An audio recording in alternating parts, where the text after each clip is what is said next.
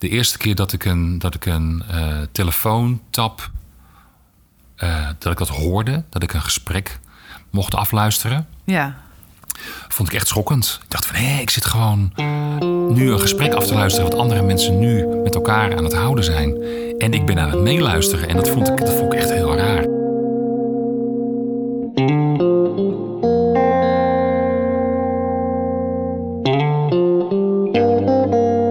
Zoals vrijwel iedereen in Nederland ben ik ontzettend nieuwsgierig naar wat geheime diensten nou eigenlijk doen. Want we kennen natuurlijk allemaal de spannende series vol indianenverhalen over spionnen en hackers. Maar wat is daar nou eigenlijk allemaal van waar? Goeiedag. Goeiedag, Lisbeth Rasker hier. Dus toen de IVD mij benaderde of ik een podcast voor ze wilde maken, twijfelde ik geen moment. Wat staat er hier nou? Ja. Ja, dit heeft u niet opgenomen. Maar we hebben afgesproken dat we het stukje waarin jij zegt dat ik mijn spullen in een bakje moet doen, zouden dat opgenomen wordt. In de komende zes afleveringen mag ik vragen stellen aan de dienst die eigenlijk liever zelf de vragen stelt. En ga ik meemaken hoe het is om hier te werken. Er is een melding binnengekomen tijdens een practicum. Is hem opgevallen dat een student uh, nogal wat vragen heeft gesteld over stoffen die gebruikt kunnen worden om een explosief mee te maken. Je hoort de stem van Bart. Hij is teamhoofd binnen de IVD. Iedereen die bij de IVD is aangenomen, doorloopt een case om aan den lijve te ondervinden hoe het er hier aan toe gaat. En ik dus ook. Bart gaat me hierbij helpen. Ik ben wel een klein beetje zenuwachtig, Oh, kan ik je vertellen. ja, ik vind het toch best spannend allemaal. Ja, ja. Maar jij gaat mij eh, begeleiden in ik dit ga je proces. volledig begeleiden in het proces. Op dit moment weet ik net zoveel, of beter, net zo weinig, als jij over wat me in deze case te wachten staat. Mijn naam is Lisbeth Rasker. Welkom bij De Dienst.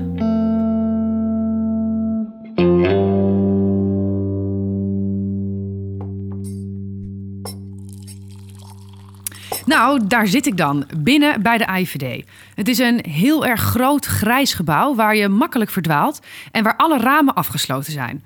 Je kunt van buiten dus nergens naar binnen kijken en andersom. Ik heb mijn telefoon en laptop moeten inleveren en zit dus nu heel ouderwets met pen, papier en koffie klaar voor mijn eerste dag. Straks ga ik te horen krijgen wat de case inhoudt, maar voordat we daar gaan beginnen is het wel zo handig om even te weten wat de IVD nou eigenlijk doet. Ik vraag het aan Bart. De IVD is de Algemene Inlichtingen en Veiligheidsdienst. En ehm, wij vallen onder het ministerie van Binnenlandse Zaken. En eh, ja, wij doen onderzoek eh, naar alle mogelijke dreigingen eh, ten opzichte van de nationale veiligheid. En nationale veiligheid is een beetje een containerbegrip, maar er valt bijvoorbeeld het functioneren van de democratische rechtsorde, onder, eh, staatsveiligheid, eh, maar ook allerlei andere gewichtige belangen van de staat. En kortom, we zijn een geheime dienst. En kan ik het dan een beetje vergelijken met de immens populaire serie Homeland? Dat kun je doen. Ik vind het zelf een ontzettend leuke serie. Er komen af en toe dingen naar voren die ik herken. Maar het gros is eh, gewoon heel erg leuk, maar niet zo heel erg realistisch. Eh, wat realistisch is, is dat er een aantal zaken in voorkomen die wij ook mogen doen. Zoals eh, het afluisteren van mensen, eh, microfoons ergens eh, stallen, mensen observeren door middel van een volgploeg. Eh, we gaan met, kunnen met mensen praten, we kunnen met iedereen gaan praten. Maar eh, ja, ik maak in het dagelijks leven eigenlijk geen bommen onschadelijk.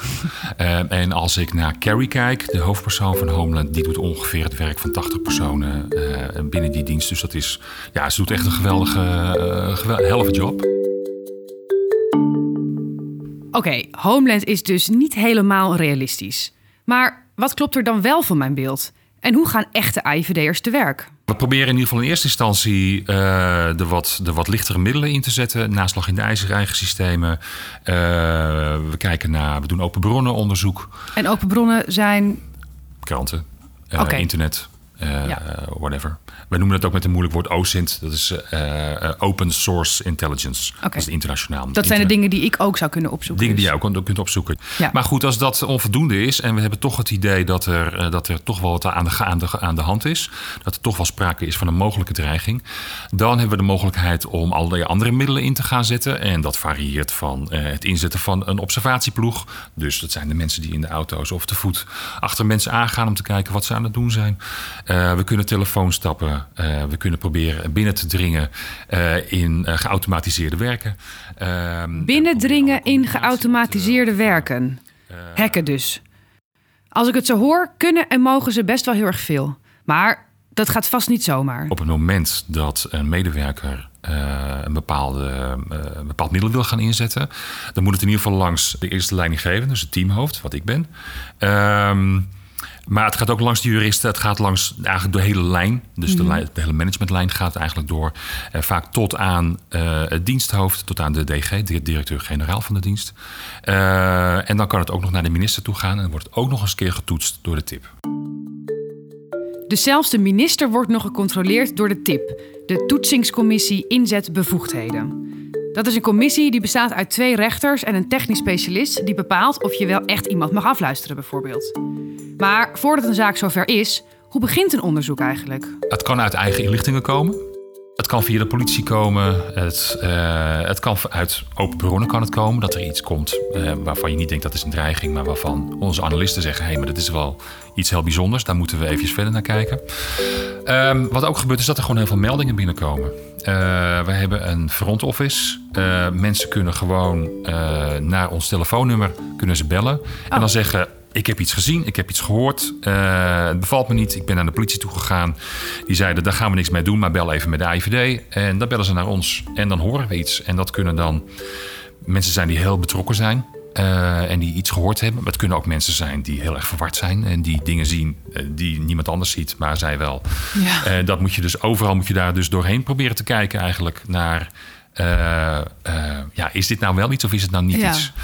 Op het moment dat er een bepaalde elementen aan vastzitten waarvan we zeggen, ja, dit zou wel eens een dreiging kunnen gaan betekenen.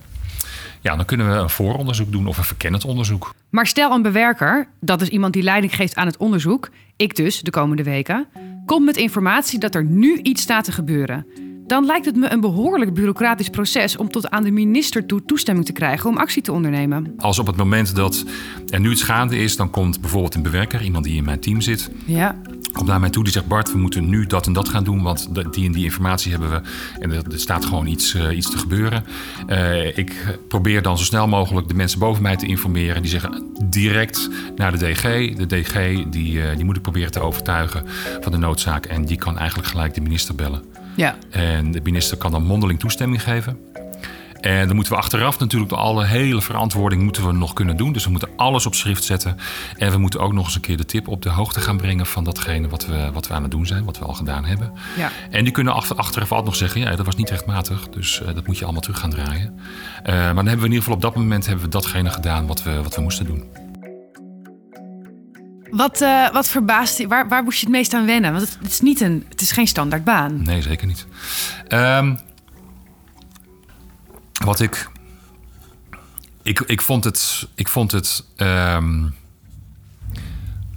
schokkend. om opeens de privacy van mensen te schenden. De eerste keer dat ik een, dat ik een uh, telefoontap uh, dat ik dat hoorde, dat ik een gesprek mocht afluisteren. Ja. Vond ik echt schokkend. Ik dacht van hé, ik zit gewoon nu een gesprek af te luisteren wat andere mensen nu met elkaar aan het houden zijn. En ik ben aan het meeluisteren. En dat vond ik, dat vond ik echt heel raar. Ja. En het gekke is, daar, daar wen je ook weer snel aan. Maar je, je mag er eigenlijk niet helemaal aan wennen. Omdat het, je bent eigenlijk continu bij je privacy van mensen aan het schenden. Als je die bijzondere inlichtingenmiddelen aan het inzetten bent. Uh, maar ik weet nog dat ik, dat, dat ik daar echt een beetje van schrok. En ook weer heel spannend vond. Dus dat is heel dubbel op, op zo'n moment. Maar dat vond ik wel, dat, dat, vond ik, dat vond ik bijzonder. Ik vond het. Uh, wat, ik, wat ik heel bijzonder vond, was dat ik de krant las over bepaalde onderwerpen. En dat ik, dat ik merkte dat ik veel meer van zo'n onderwerp afwist. Dat je zei van ja, maar zo zit het niet. Ja. Want ik weet namelijk hoe het wel zit. Omdat ik dat, naar dat en dat onderwerp kijk. En de krant beschrijft het zo goed mogelijk. Maar ik weet dat er iets anders achter zit. Ja. En ik weet dat je dat eigenlijk op een andere manier zou moeten zien. Dus ik ging op een hele andere manier de krant lezen. Dat vond ik ook heel gaaf. Dat je gewoon zo dicht bij het vuur zit. En daar snijdt Bart een interessant punt aan. Want hoe is het om met zoveel geheimen te moeten leven? Er, er gebeuren hier zaken waar je, die heel spannend zijn, waar je heel enthousiast over bent. Of waar je juist heel erg van geschrokken bent. Waar je echt ja, diep door geraakt bent soms. Ja. Um, En dan kun je er niet over praten. Ja. En wel in algemeenheden. Kijk, ik, mijn, mijn, mijn vrouw, daar kan ik gewoon mee praten. Dus op het moment dat er iets gebeurd is, dan ga ik echt wel met haar praten. Ik kan alleen niet de details vertellen. Ik kan niet vertellen heel specifiek wat, wat er precies gebeurd is. Maar zij ziet wel heel duidelijk aan mij als er iets gaande is. En ik, ik neem ook de ruimte om dat haar wel, wel zo goed en zo kwaad mogelijk enigszins abstract te vertellen. Ik ben ook, ook heel trots op mijn werk en wat ik doe en op de organisatie waar ik werk. Ehm, Mag jij kun je- vertellen aan mensen waar je werkt eigenlijk? Behalve je- los van je vrouw? In principe niet, die, maar die, die inschatting maak ik zelf. Wat ik wel en wat ik niet aan. In ieder geval aan wie ik het wel, aan wie ik het niet vertel. Maar op een kringverjaardag of op Nee, een verjaardag. En, waar, nee. en, en wat doen, als, als mensen vragen, wat doe jij Bart? Ik vertel eh, dat ik bij het ministerie van Binnenlandse Zaken werk. En daar laat je het dan bij? En Oké, daar laat ik het dan bij. maar er zijn vast mensen die dan doorvragen. Ja, en eh, daar heb ik dan een verhaal bij. En dat vertel ik dan. Heb je de standaard... eh, Ja, ik heb, eh, ik- en, en, en ik, ja, weet je, een, je kunt het beste zo dicht mogelijk bij de waarheid blijven. Ik doe ook, ook naast het feit dat ik, dat ik teamhoofd ben, doe ik ook een aantal projecten. En dat zijn ook vaak projecten die zich ook buiten de dienst afspelen. Dus ik kan ook gewoon vertellen over dat soort projecten in het, al, in, al, in het Wat voor algemeen. projecten zijn dat dan? Ja, daar kan ik nu niet echt over, kan ik nu niets over zeggen. Ehm, omdat ik daarmee mezelf misschien ook weer een beetje weggeef. Wat ik dan niet wil tijdens een podcast. Oh, oh, dan herkennen Snap je? mensen. Ja, Ah, ja zo het. ingewikkeld is het af en toe. Ja. ja, precies. Je, ja, je moet niet met een borreltje te veel in de kroeg staan. En, eh, Nee, dat is geen probleem. Oh, dat, dat, Nee, dat, dat, zit probleem. zo in jou dat zit, inmiddels. Nee, dat zit echt zo, ja, dat zit zo ingebakken. Dat is wel een van de, de zaken die we binnen de dienst echt goed voor elkaar hebben. We hebben een uitermate goede werksfeer hier. Je merkt ook wel dat omdat je het thuis niet kwijt kunt, eh, dat je het heel erg bij elkaar zoekt. Ik zit even te denken of ik een voorbeeld kan noemen. Ehm, in de periode dat, eh, dat ISIS nog een staat was, gebeurden de meest gruwelijke dingen natuurlijk in, eh, in, dat, eh, in dat land. Ja. In de islamitische staat. Er werden mensen gemarteld, er werden mensen geëxecuteerd. Ehm, collega's van mij die moesten dat dagelijks bijhouden. ja. Om te kijken wie zijn hierbij betrokken. Zitten hier mensen tussen die wij kennen? De, vaak waren die mensen hadden een bivakmuts op, maar soms stonden ze ook gewoon met hun gezicht, waren ze herkenbaar. De collega's die dat doen, die worden dus de hele dag Ongelooflijk. eh, geconfronteerd met de meest gruwelijke dingen die ze moeten bekijken. En uiteindelijk zijn ze er ook wel in getraind om juist niet meer naar die gruwelijkheden te kijken. Maar ik geef het je te doen om daar continu naar te moeten kijken. En daar proberen de, de zaken uit te halen die voor ons van belang zijn. Dit lijkt me heel zwaar. Hoe ziet een gemiddelde werkdag voor Bart er eigenlijk uit? Ja, dat is behoorlijk saai, denk ik, als ik het, als ik het ga vertellen. Ik, eh, ik kom binnen, s ochtends hou ik een stand-up. Eh, dus we zitten even met het hele team bij elkaar. Wat is er gaande? Wat ben je vandaag aan het doen? Zijn er dingen die andere mensen moeten weten? Met al die teams dus. Nee, nee, met mijn eigen team. Alleen met met mijn eigen team. ja. Eh, ik maak her en der even een praatje van hoe staat het met jouw onderzoek, hoe staat het met jouw onderzoek. Ik ben een, eh, een deel van de dag binnen kwijt aan het bekijken van ja, een soort inzetformulieren. Dus eh, mensen in mijn team willen bepaalde inlichtingenmiddelen gaan inzetten. Ik moet daar toestemming voor geven. Ik moet controleren of het allemaal goed is. Dat zijn behoorlijke lappen tekst. Dat zijn dus de afluisterdingen en de, en de Ja. ja. Ja, en dan moet ik goedkeuringen of afkeuring voor geven. Of ik moet zeggen dat ze, dat ze dingen op een andere manier moeten gaan doen. Ja, verder bespreek je gewoon de strategie. Eh, er komen nieuwe dingen binnen. Hoe, hoe, hoe, hoe beoordelen we dat? Ehm, verder ben ik natuurlijk met mijn collega's, collega-teamhoofden, heb ik veel overleg. Dat klinkt inderdaad best wel als een gewone saaie kantoorbaan. Maar dat is het natuurlijk niet. Qua terrorisme hebben we een, eh, een, een hele zware periode achter de rug. Dat, Ja. er, dat er eigenlijk, de, eigenlijk gedurende de hele week en in het weekend continu aanslagen waren. Ja. Overal in Europa. En dat we dat probeerden te monitoren. eh, met, met, met andere diensten te overleggen. Van hoe, hoe, wat is dit? Eh, kunnen we iets in Nederland verwachten? Zijn er linken naar Nederland toe? Ehm, ja, dan ben je eigenlijk continu ben je, sta je aan. Ja. Ehm, dan probeer je dat ook, ook af en toe eventjes af te wisselen met collega's. Van, nee, pak jij nu even de verantwoordelijkheid. Eh, dat ik eventjes een dag eh, iets niet hoef te doen. Maar goed, ja, je blijft toch een beetje dingen volgen en zo. Ja. Het is enerzijds heel vermoeiend. Het is stressvol, maar het is ook verslavend. Ja? Je wil er gewoon bij zijn. Je wil, het, is, het, het voelt als een zware verantwoordelijkheid. Het voelt als een hele gewilde verantwoordelijkheid. Ehm, ik heb zelf ook wel ervaren niks zo erg als eh, je, je, je, je was met verlof en er gebeurde iets waar je je verantwoordelijk voor voelt, waar je bij betrokken bent. Maar op dat, moment, op dat moment ben je er niet van, want je hebt, je hebt de verantwoordelijkheid even aan iemand anders gegeven, omdat je thuis iets had of omdat je op verlof was. Eh, dat vond ik eigenlijk erger dat ik er niet bij betrokken was dan dat ik er wel bij betrokken was.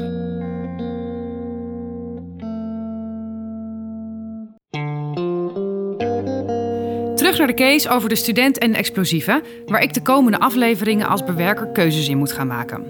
Dat begint dus allemaal bij een telefoontje van een bezorgde burger. Er is een melding binnengekomen bij ons front office. En we hebben het volgens mij net al even aangestipt.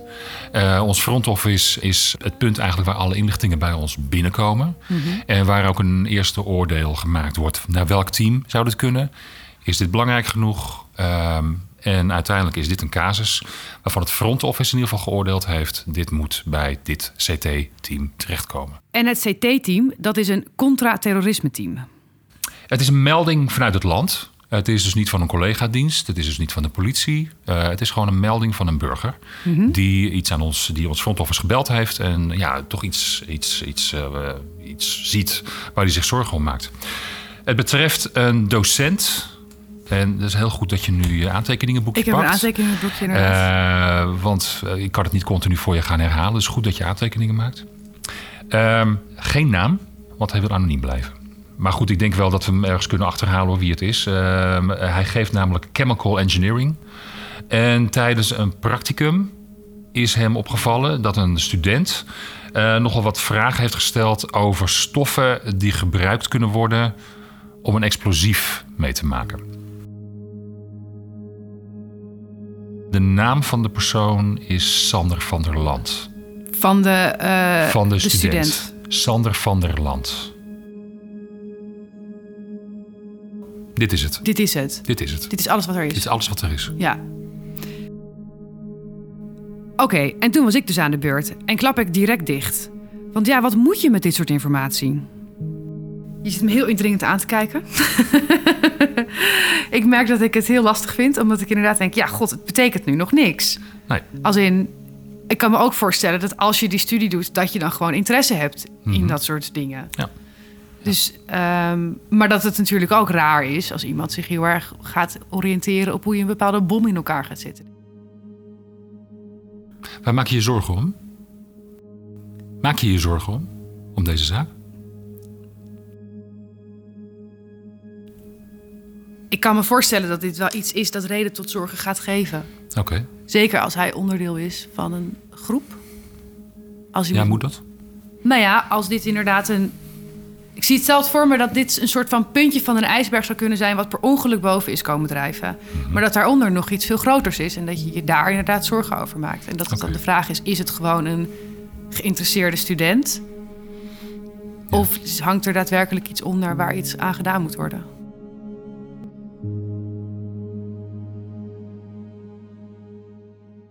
Wat zou je inzetten? Um, ik zou wel eens willen weten um, wat voor iemand deze Sander is. Of hij. Nou ja, we hebben zijn voor- en zijn achternaam. We ja. weten waar hij woont en waar hij studeert. Ja. Dat lijkt me dat je dat, op, dat toch wel met enige snelheid kunt vinden. Uh, via Facebook, via LinkedIn. Oké, okay, dus een, een, open brononderzoek eigenlijk. Open bron, ja. ja okay. En als je iemand googelt, dan kun je toch ook al heel snel... als iemand actief is in eigenlijk als er niks over iemand online te vinden is, dan zou ik me eerder, dan zou ik me wel zorgen gaan maken bijna. Okay. Ja, ja. Maar de meeste mensen laten toch best wel veel sporen achter online. Okay. Want ze zijn okay. lid van een club of ze zijn, ze gaan, uh, ze zijn op een feestje geweest of ze hebben zich in fora gebankt. Oké. Okay. Dat soort dingen. Verder nog inlichtingenmiddelen inzetten? Maar dan inlichtingenmiddelen moet ik denken aan taps of aan afluister. Bijvoorbeeld? Ja. Wat zijn mijn opties daarin?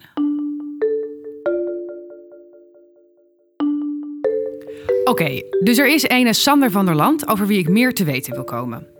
Om te weten wat ik kan en vooral mag, verwijst Bart me door naar een jurist van de AIVD.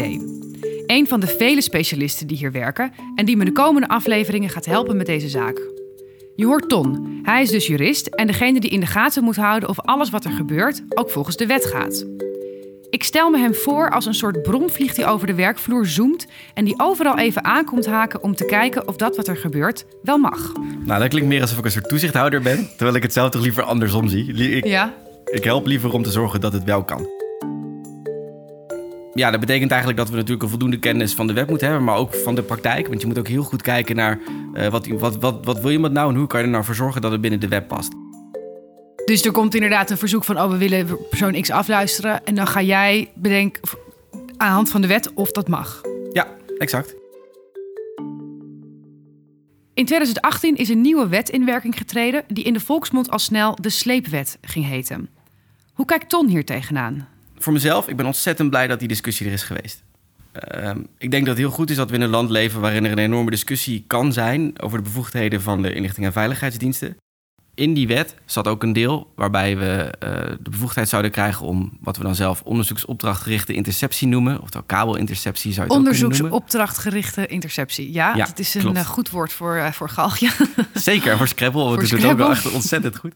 En die ophef ontstond omdat, daar, omdat daarbij het idee ontstond dat de IVD of de MIVD eigenlijk ehm, nou ja, ontzettend veel gegevens van ontzettend veel mensen die op zichzelf nooit voorwerp van onderzoek van de dienst zouden worden, dat dienstdata zou kunnen worden verzameld. Precies, ja. Ehm, daarom werd het ook een sleepnet genoemd, Ja. omdat er ontzettend veel gegevens zouden worden verzameld. En wij vonden die onderzoeksopdrachtgerichte interceptie eh, vinden we nodig om, om de veiligheid van, eh, van van de burgers in Nederland te kunnen waarborgen. Om ervoor te kunnen zorgen dat de nationale veiligheid eh, beschermd wordt. Want uiteindelijk is dat waarvoor we op aard zijn als, Ja. als AIVD. Natuurlijk, discussie en debat is altijd goed.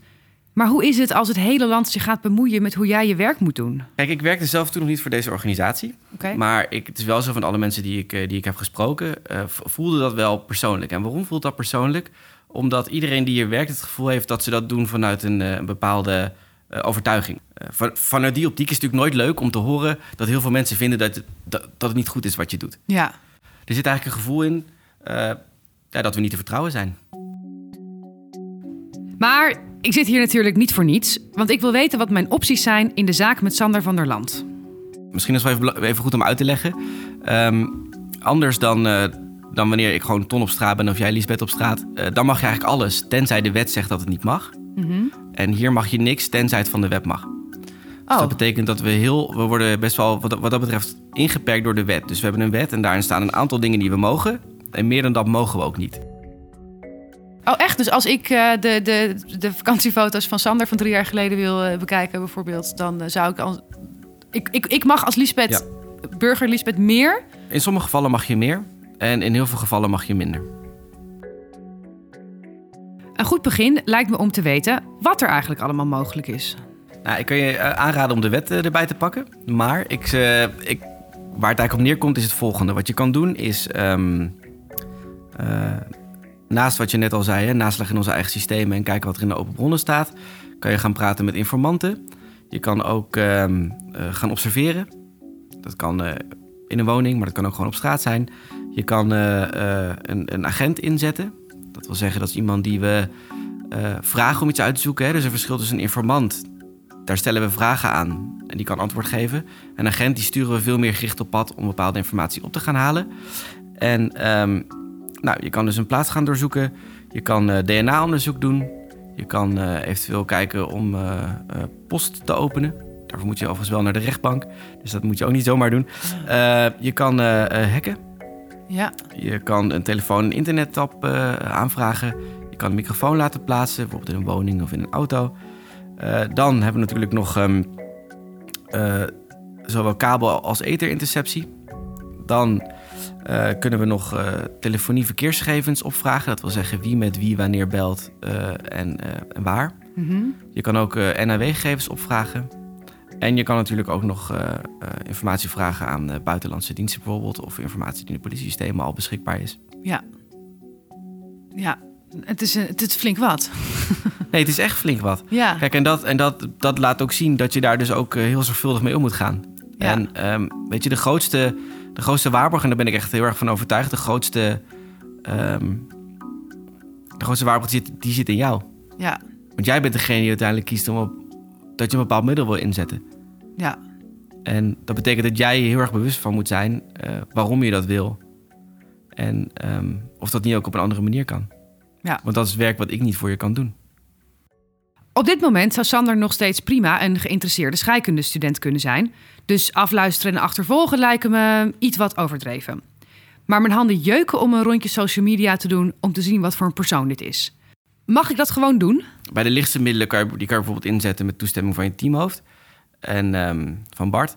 En eh, de meest zware middelen, nou, daar zit dan de tip, de toetsingscommissie inzetbevoegdheden Ah, bij. Dus ja. dan ga je echt, dan, dan, dan loop je de hele, de hele, de hele waarborgen ladder. De hele keten omhoog. Ja, Ja. precies. En dat betekent dat er ontzettend veel ogen naar kijken. Dat betekent dat uiteindelijk, eh, nou ja, teamhoofd, dan natuurlijk JZ, maar uiteindelijk ook de dienstleiding die geeft akkoord. Dan zegt de minister, ik vind het een goed idee. Eh, en dan vervolgens kijkt nog die toetsingscommissie inzetbevoegdheden ernaar. Ja, Voor elk middel dat je in wil zetten, moet je altijd in je hoofd, in je achterhoofd een paar dingen afgaan. En die moet je uiteindelijk ook op papier gaan zetten. Want voor mij is het heel belangrijk om te weten wat er in jouw hoofd omgaat. Dat is voor mij belangrijk, maar uiteindelijk voor de, voor de tip, voor de minister, voor iedereen is dat belangrijk uiteindelijk. oké. Dus je moet je altijd afvragen, waarom is het noodzakelijk dat ik dit wil doen?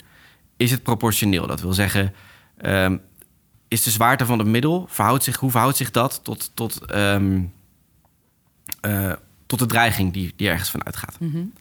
En eh, is het subsidiair? Dus kan ik met een, eh, eenzelfde, kan ik met een ander lichter middel hetzelfde bereiken? Oh ja.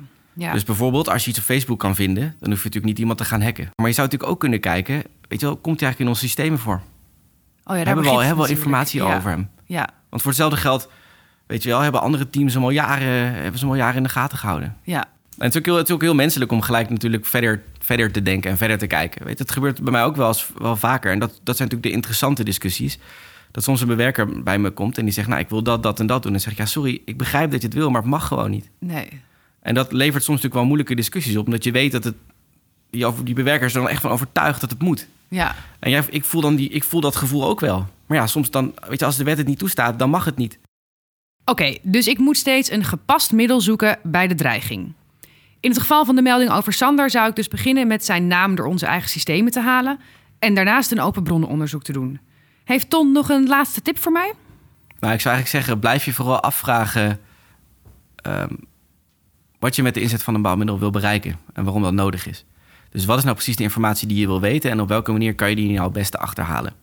Ja. Dus wat is zo, eh, zo nou ja, hoe kan je de, de, de inbreuk die zo'n middel maakt, want laten we, eh, la- laten we elkaar niet verkeerd begrijpen, zo'n middel kan een enorme inbreek maken op, op iemands eh, persoon, terwijl je nog helemaal niks van die persoon weet en ook helemaal niet weet wat terecht is. Ja. Hè, wij kijken vaak naar dreigingen, anders dan nou ja, bijvoorbeeld bij de politie. Die kijken, meer al naar, die kijken vaak al meer naar wat er al gebeurd is. Ja. Ehm, wees je ervan bewust dat je eh, met zo'n middel dus best wel een inbreuk kan maken op iemands privacy, maar ook op de pe- personen met wie die contact heeft. Hè? Dus als, jij, want als jij een telefoontap aanvraagt, maak je natuurlijk een inbreuk op de privacy van degene, die aan- die- op, op degene in wie, in wie jij geïnteresseerd bent, maar ook op degene met wie die aan de telefoon zit. Ehm, dus bedenk, bedenk je heel goed waarom je dat wil doen en wat je eruit wil halen.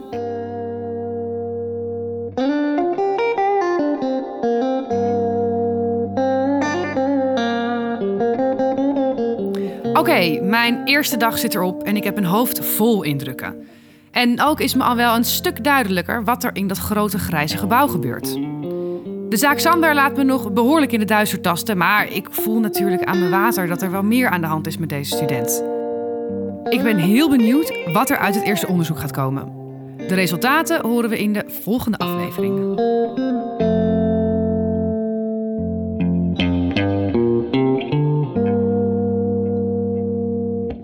Dit was de eerste aflevering van De Dienst, een podcast van de AIVD.